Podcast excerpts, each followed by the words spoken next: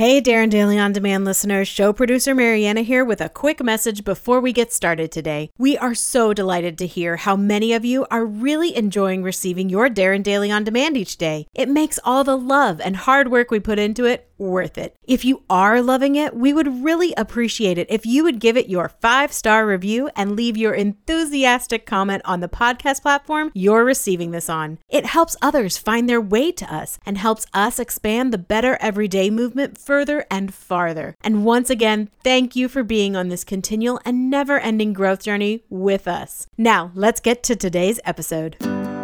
Welcome to Darren Daily On Demand, your most trusted resource to help you become better every day. Here's your success mentor, Darren Hardy. So, how you doing?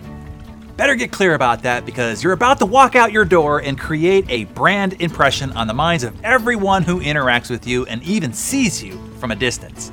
Here's what you need to know. People judge you. That's a fact, not a threat. In seven seconds, someone has made a decision about you. They do it unconsciously, whether they want to or not, whether you like it or not.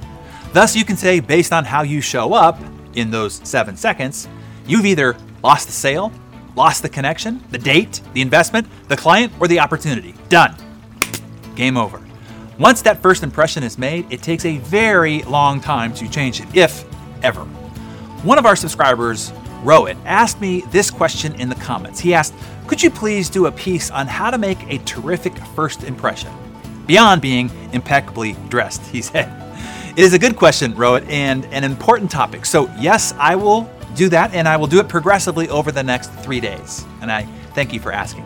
First off, a good first impression starts on the inside, not the outside. You cannot fake a good first impression. People are intuitively a lot smarter than that. Here's how it works we are equipped with these mirror neurons that unconsciously look for, well, its mirror, someone just like itself. While there are undoubtedly visual cues, it is more of a feeling function and intuitiveness. For instance, I've met other impeccably dressed people who I have been repelled by. It wasn't how they showed up on the outside that repelled me, it was more interpersonal. Ultimately, this is how birds of a feather end up flocking together, and not just because they dress alike. In fact, they usually find people who are like them on the inside and then adapt their dress to the code of that flock as they go along. You know, goths didn't start out dressing like that. They found people who were like them on the inside, and then they started adapting their dress to fit in, or what I think is hilarious, to conform with their anti conformist ideology. Anyway, the point is, dress is an evolved outcome, not the actual source of their connection. While the flocks can also look alike, it is their shared values and attitude that brought them together. The visual cues just help them sort people faster. To put a, a spin on a Jim Rohn quote, a good first impression is not something you pursue. It happens because of the person you are. So, point number one is this become an attractive person from the inside out. Here's how who do you want to make a good impression, first impression on? What caliber or type of person?